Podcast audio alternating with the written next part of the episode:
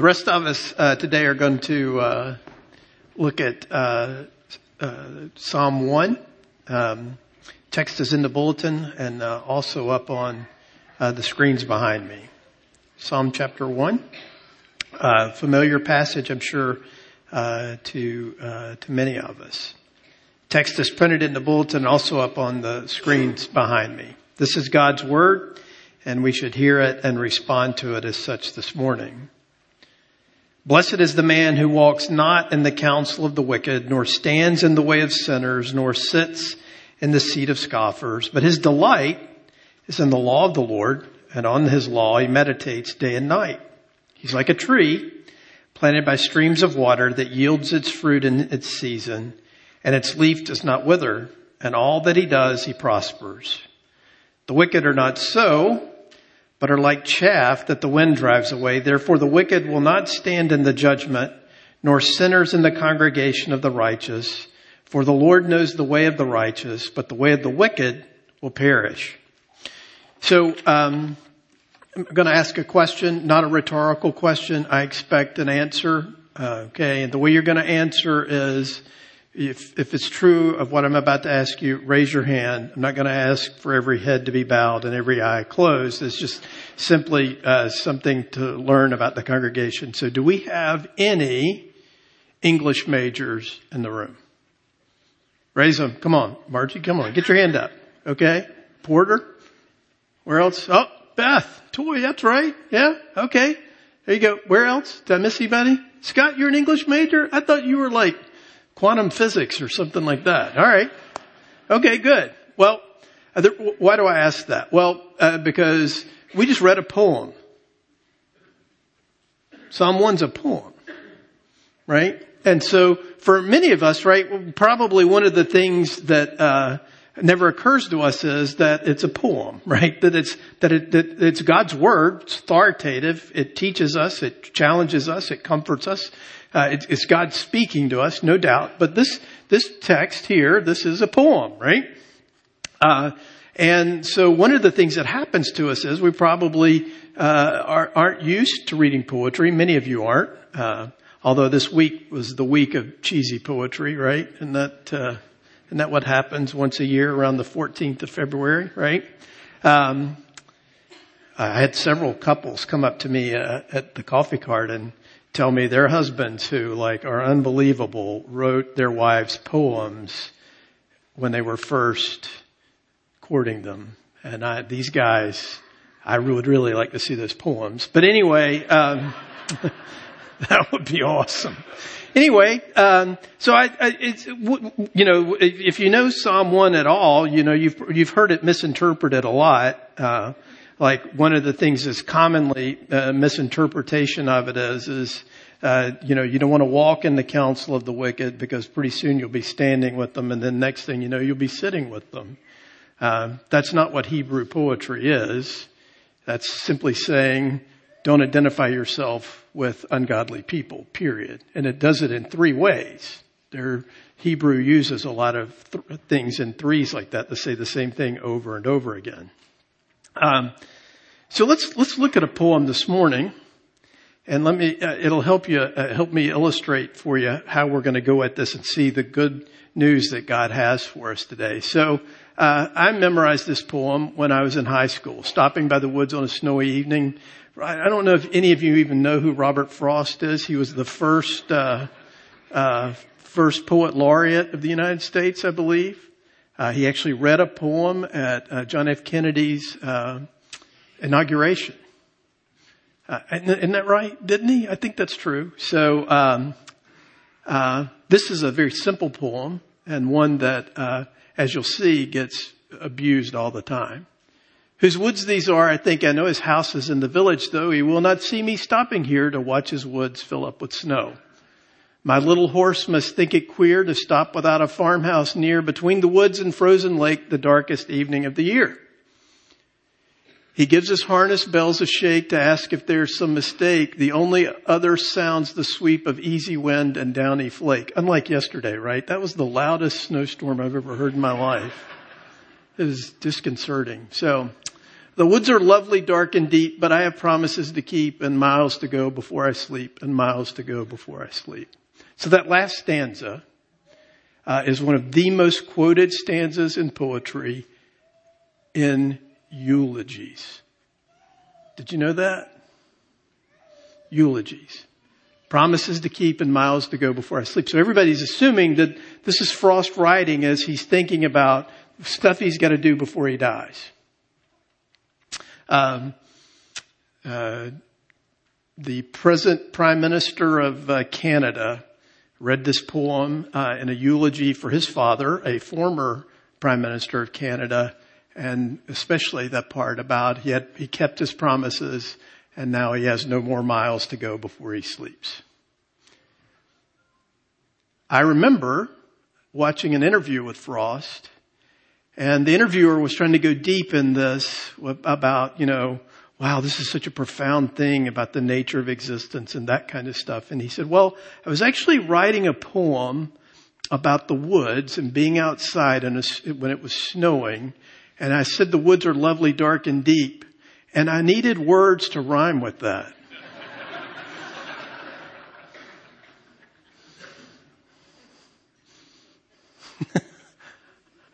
I'm pretty sure I remember that. I don't think I dreamed that up. So, isn't that funny, right? It's very rich how the Lord has a sense of humor about some things like that. So uh, with that in mind, that we have a poem before us, an authoritative poem, a, a, a poem that offers us correction and challenge and comfort, uh, let's look at this and, and kind of unpack a little bit of the images here and try to get at how this poem helps us uh, understand and uh, be uh, comforted by the fact that we are connected, that we are in union uh, with this God, and that this is the effect of it in our lives, right? So with beautiful imagery and great simplicity, someone is making a poetic argument. The writer here is not just telling us the way things are, he's certainly doing that, but he's also trying to convince us. He's also trying to make an argument to engage our minds and engage our hearts and our affections with the God who loves us. Right? So, what's the argument? Next slide. So the argument consists in at least these three points. Alright? There are really only two ways to live. Therefore, the psalm writer only sees two kinds of people. Now that's stark, harsh, black and white, whatever, however you want to you want to see it. But the way he speaks here, he speaks of the righteous and he speaks of the uh, the ungodly, the wicked. He speaks of the tree and he speaks of the chaff, right? And so he's very clear that there are two kinds of people and two kinds of uh, of uh, lifestyles and two kinds of destinies, honestly. So the way we tend to think about that is, oh no no no no no, it's not like that at all. In fact, there are a million different kinds of people, or or there are black people and there are white people, or there are conservative people, or there are liberal people, or whatever. But in God's economy, when God looks at the world and He looks at us he sees those who are united to Him and those who aren't. And that's really the only kinds, the only kind of, of, of people uh, that there are uh, uh, in the world. So to further illustrate this, the psalm writer compares a tree that is fruitful and well watered with dead chaff.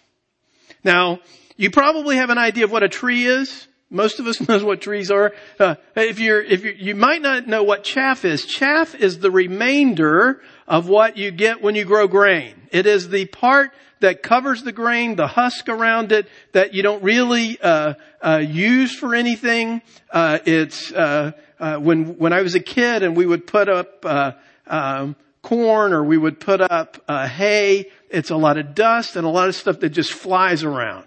No root, no use no good for anything, and ultimately, at least during the psalm writers' time in history, people would sow their fields, they would harvest, and then they would burn the chaff because it really had uh, uh, uh, no uh, no value, right? Thirdly, the argument is those who are like trees will have life, a life known and protected by God, ending in beautiful communion with Him and His congregation right? So that's what you have to see about this is, so uh, the comparison is not just in terms of the way, uh, uh, uh, uh, of how these folks live, but it's also a comparison of their destinies, right? So the the uh, the righteous person here, the person connected to God uh, through Jesus Christ, actually ends up uh, prospering, and in the end has a relationship uh, with a congregation. Uh, he's not just by himself, but is connected, belonging to not only to God uh, but to, to one another, right? Now, and he says uh, that the wicked are not so. Actually, what it says is not so the wicked, not so. Now, one of, one of the things that you may be thinking about this is that this psalm seems very Pollyannish because it seems to indicate to us that the person who entrusts himself to God, the person who has taken God at his word, the person who belongs to God through the life, death, and resurrection of Jesus Christ, that person, it sounds like his life is nothing but prosperity, right? While the the the other uh, uh, person, the uh, uh the wicked person, we look at them and we off, often think, well, you know, they look like uh, their lives are, uh, are, are pretty good, right?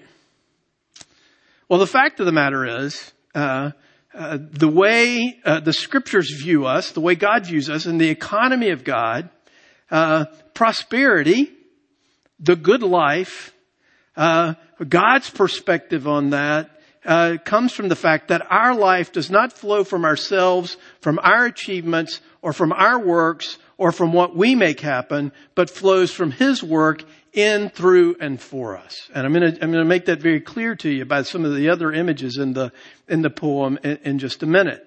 Um, and so that is the definition of prosperity. The definition of prosperity in God's economy is not money, uh, success, reputation, uh, happy family, uh, any of those things. By definition, uh, prosperity in God's economy is simply this: that you belong to Jesus Christ.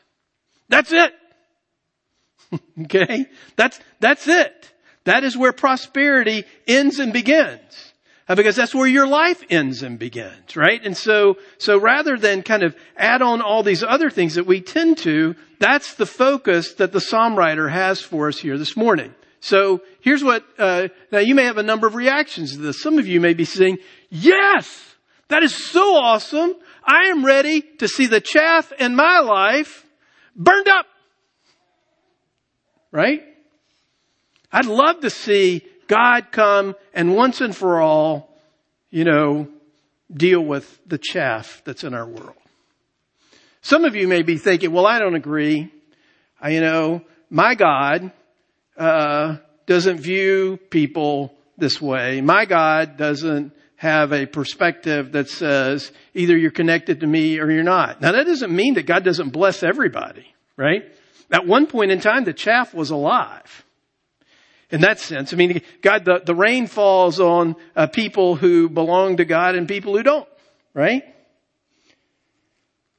But the fact of the matter is, uh, you cannot read the scriptures, you cannot read uh, the work that uh, God has done in and through Jesus Christ. If, if Jesus Christ is the central issue in the Bible, if He's the central hinge on which history turns, uh, then either you're connected to Him or you're not.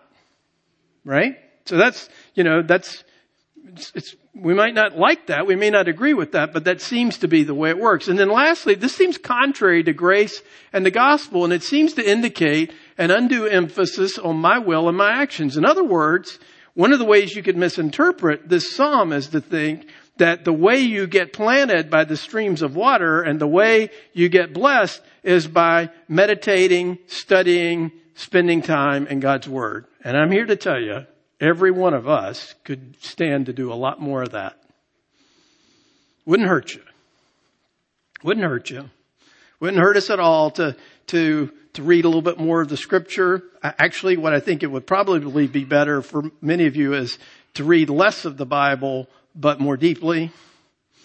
That, that actually might, in the end, be more helpful, but hey, you know, we all act like there's an AP and an IB course that we're on here and that we get extra credit by, you know, reading more, right? Which, okay, but I'd like to just read one thing and have it make a difference in my life today, frankly, than to skim along the, the surface and say, you know, I checked that out. So check that off my list. I got that done today. So here's the thing.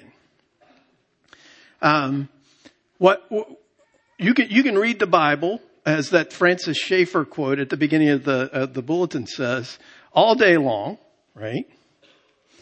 But unless the sovereign work of God is in you to change you, to, to reorient you, to apply those truths to your lives, it's simply a mechanistic kind of thing, uh, devoid of relationship that really ultimately uh, is not going to be a fruit bearing experience in our lives. So, so how are we to understand this and, and how are we to get at this? Well, a, a couple of things, right? And I'm indebted uh, for these six points. We've already done a bunch more. I'll get you six more. We'll go through them quickly. I see that stunned look. Uh, I'm indebted for these six points from my friend uh, uh Charles Haddon Spurgeon. Uh, he preached on this text in 1850. Quite a sermon. So first of all, the righteous person knows their need and day in and day out has an eye toward the fact that there is a God who created him, who loves him, and who redeems him. Right? So that is, that is one of the things that you have to see about the orientation of these two kinds of people. Now, now the fact of the matter is, I am tempted all the time to forget this. I am tempted all the time to think, really, I am alone, I am autonomous, I'm the, I'm the master of my fate. I'm the one who, you know, who, who goes about my life in, in the particular way that I go about it. And every now and then God intersects with that. When the fact of the matter is my life, my being, who I am, uh, is, is not up to me, uh, but is up to the one who knows me, who loved me, who died for me, who rose again for me. And my identity, my destiny, my day to day life and work is centered around that. And thankfully, even when I'm not aware of it, even when I'm not praying, even when I am not meditating on the Word of God, the fact is I am in union with Christ. That's mysterious, isn't it? That, that He never lets go of me, that He holds me day in and day out, that He makes promises to me, that He fulfills those promises, and that He is actively at work in my life, even when I'm clueless about it. Praise God for that. Right? I need to remember that. Uh, Sunday night, last last Sunday night, um, I was. Uh, I'm always in a death spiral a little bit on Sunday afternoons and Sunday nights, and uh, uh, you could you could hear me crashing and burning this past Sunday night because I'm sitting on our sofa enjoying my favorite snack. My favorite snack are dried Turkish figs. I know you never heard of that? Uh, you should go try them, but let me warn you about them ahead of time. There are many things to be warned about dried Turkish figs, but one is some of them come with stems. And so I'm crunching away on one Sunday night, and there's suddenly there's a loud noise in my mouth. And I'm thinking, well, that's odd. And next thing I know, that is the biggest fig seed I've ever felt in my life. Well, it's not a fig seed. It's about half of one of my teeth. Which sends me further into the death spiral. You know, today was a terrible day. You know, I didn't do a good job. Here I am, God, trying to sit quietly in my house. And what did you do for me today? You broke my tooth. Hey, it gets better. The spiral only continues because what happens next is I begin to think, you know, hey, God, you know, if you really wanted to bless me, why would you break off my tooth? And now I'm going to have to spend time, energy, and money getting that fixed. And then it gets better. The way it gets better is the next voice in my head is, what is wrong with you? You bit the pit. God didn't. Why are you blaming God for your problem? What kind of person are you? Much less pastor. So now we're in like the third or fourth circle of hell, right? As you, as I'm thinking about this, right? Things are just getting, looking up more and more because the promise keeping, loving God who is for me and uh, is uh, pouring his life into me and out for me is completely absent. Right? What difference might it make for us uh, if we woke up every day and the one thing that we remembered about whatever happened to us in that day is that there's a God, He loves us, He has redeemed us, and the clearest and the most profound evidence of that is that He not just tells us that He loves us, but that He demonstrated His love in the life, death, and resurrection of His Son. Second, the righteous person didn't come to this conclusion on their own. Right? They are like a tree that is planted. Now, now this is something that for years I missed about this psalm, but I think this is the real heart of the psalm. The tree that's, that's used here as an image for the believer is not a tree that got planted by the rivers of water by accident. It got by the river of water by someone's special care put that tree there so that it would have it's a planted tree. It's not a wild tree. It's not, it's not a tree that just got scattered there or some sort of shrub. It's planted. Someone thought about that tree. Someone thought about where to put it. Someone thought about put, placing that tree in a place where it would receive nourishment, where it would receive hydration, where it would receive everything that it would need in its place in its season to be and to do what it was designed to be and to do, to bear fruit, to, to, to rest in the, the ongoing, never ending provision that is the river of God's Spirit, His grace, His mercy, His word to us, right? So one of the things that you have to see there is, is that a tree that is planted gets special attention and special care. Someone is stewarding that tree. Someone prunes it. Someone picks the fruit. Someone checks on it. Someone sees to it. Someone is aware of it. It's not just a tree growing out there wildly. It actually has someone who cares for it. It was planted by a person, right? Who, who loves that tree, who is aware of it, and who is caring for it, right? So you don't just kind of willy-nilly slide into this. You are where you are, and you are who you are in Christ by His design, by His care, by His concern, by His work. Okay? They're objects. We are objects as these trees of His special care. Thirdly, being situated by the rivers of water causes the tree to be ever alive. Because the rivers of water are an unending source of nourishment and life. The river never runs out. The river never quits flowing. Even in times of drought, the river's still flowing and it's not just bringing water to the tree, but the river actually is the source of nutrients. The river is actually the source of, of everything that, that keeps the tree alive. So, so when everything else in the world may be dry, when everything else in the world may be hot, when everything else in the world may, may be terrible, this tree is going to prosper. When, when I was a kid, on our farm, we had one field that we called the bottom field. Uh, and the, the reason why it was called the bottom field is it was in a low spot right over, right by uh, the creek that ran through our property, and it had it had actual um, uh, uh, springs that bubbled up in different places in the field, and we would plant that field every year, um, and it didn't matter whether it rained or not; it always produced a crop. It was remarkable, and I I I can remember being in the middle of that field when Uh, when it was actually dry and it was hot and there would be these little piles of mud with holes in the middle of them that were made there by crawfish. That, that's how close the water was underneath the ground to the surface. And they would bury up, burrow up out right in the middle of our cornfield. Right? So, so that, whatever we planted there, it grew. It was unbelievable how much it grew. Well, the fact is, that's exactly what's happening here. Now, the thing to note about this is that this, this unending sor- uh, source of nourishment in life causes us to be fruitful in season. Now, what does that mean, fruitful in season? Well, the tree doesn't produce fruit when it's not supposed to. Uh, the tree produces fruit as its life as its season, as its maker, as its caretaker sees fit.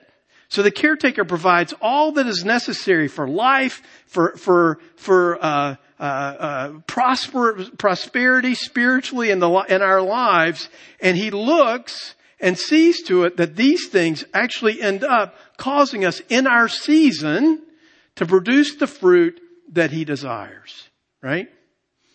Um, sometimes you're going to be more fruitful than others. Sometimes there are going to be uh, things where you're uh, you're unaware even of your fruitfulness. But the fact is, the life that the uh, caretaker of the tree gives to us is to see to it that we bear fruit. Now, chaff, on the other hand, is dead. It's dry. It serves no purpose. It's it's it's it's impossible because it's cut off from the source of life to actually produce any real uh, uh, fruit. Uh, it's already dead, and so there's there's no sense. There's there's just nothing you can do with it.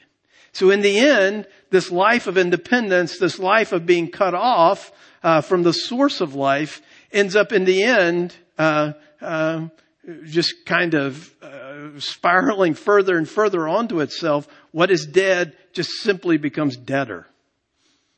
Fortunately, you know, God takes chaff occasionally, often, and he redeems it and he shapes it into a tree by the river waters, right? Uh, and so what we see here is that the chaff ends up being blown away, no root, no no place to be situated, uh, and the tree uh, planted by the rivers of water has a destiny, and that destiny is to be fully in union with the caretaker, with the one who planted the tree, and with his congregation, right? So all of this ultimately comes down to what the first part of the psalm tells us, and that is simply taking God at his word, right? The, the, the, the, the person here that's called righteous, uh, delights in the word of God. And he delights in the word of God because it reminds him, it teaches him, it helps him understand who he is and who this God is who made him and cares for him. Listen, let me give you something practical to think about this today. Um, one of the things uh, that is we've seen uh, happen here this morning already is in the sacrament of baptism we see played out before us the promises of God, right? We see uh, that God uh, promises to be faithful. We see that God promises to bring to bear in our lives uh, uh the the work, uh, the life, death, and resurrection of Jesus Christ for us. We see that, right? Um, and we entrust ourselves to that. The thing for most of us uh, to have a sense of the presence of God in our lives uh, rests in taking God at His word and taking God at His words of His promises, of His promises, His promises. Do you understand that your destiny hangs on the promise of God? He has promised to raise you from the dead if you're in Him. He has promised to seat you eternally with Him if you're in Him, right? And so the, the, the issue for, for most of us to have an understanding of the rich provision of our God day to day, day in and day out, is to rest in what God has truly promised to us and what He will bring to fruition uh, and then He is bringing to fruition in our lives day to day. Hear these words of institution of the Lord's Supper. Therefore we proclaim the mystery of the faith.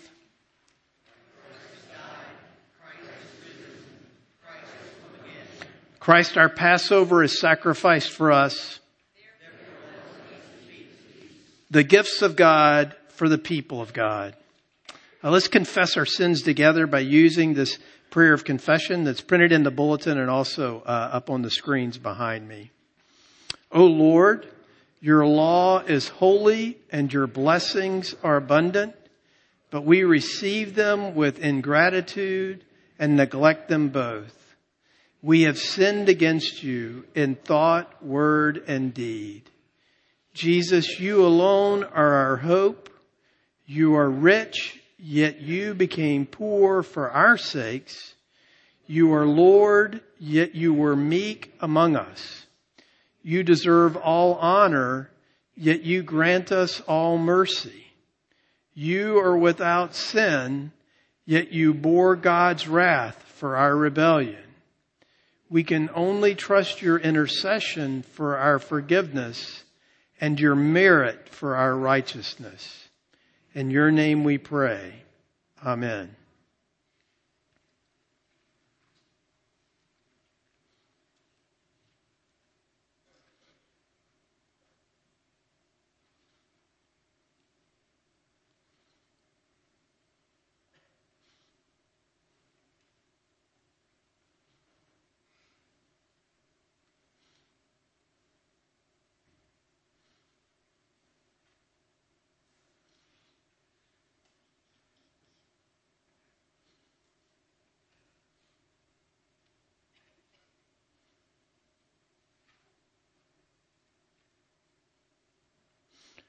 Believer, hear these words of encouragement.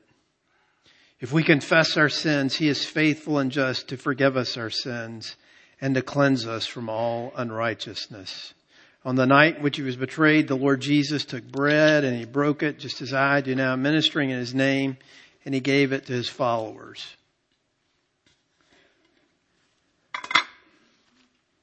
Could God bear fruit in your life in the drought of cancer?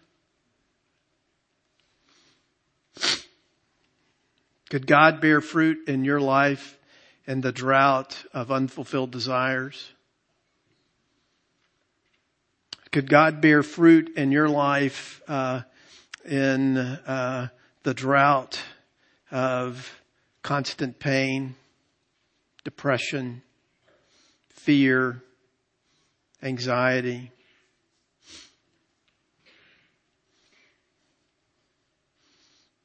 Could he? Does he? Right? See, that's, that's the thing uh, about uh, being uh, in union with this God who has planted us uh, in proximity, near to, with all of the resources to live and to bear fruit. To His glory, for our good and for the, for the good of the people that the Lord uh, places in and around our lives. You see, that's, that's the richness of the grace and the mercy, the sovereign grace and the sovereign mercy of the God who loves us. If you've come to that place in your spiritual life where you have no other place to go to bear fruit except uh, through this Jesus who lived, died, and rose again for you. You've professed that to a body of believers somewhere. He welcomes you today. Because what he's doing here today is reminding you he lived, he died, he rose again for you. He is presently with you, connected to you, in union with you.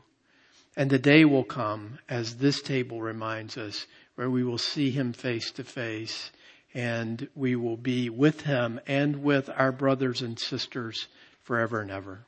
That's our hope. That's our destiny because of this God who has planted us, who cares for us, and who provides for us. I want to remind you today that the outer ring is wine, the inner rings are grape juice, all the bread is gluten free. And just so you have an opportunity not only this morning to uh, be uh, reminded in the sacrament of the Lord's Supper that Jesus is for you and that He's with you, uh, our promise keeping God has kept his promise uh, to the Brown family, as you saw earlier. Catherine Brown um, was uh, has been received, professed her faith, uh, and so as the elders uh, come down to assist me this morning, uh, the Brown family will lead us all in taking the Lord's Supper.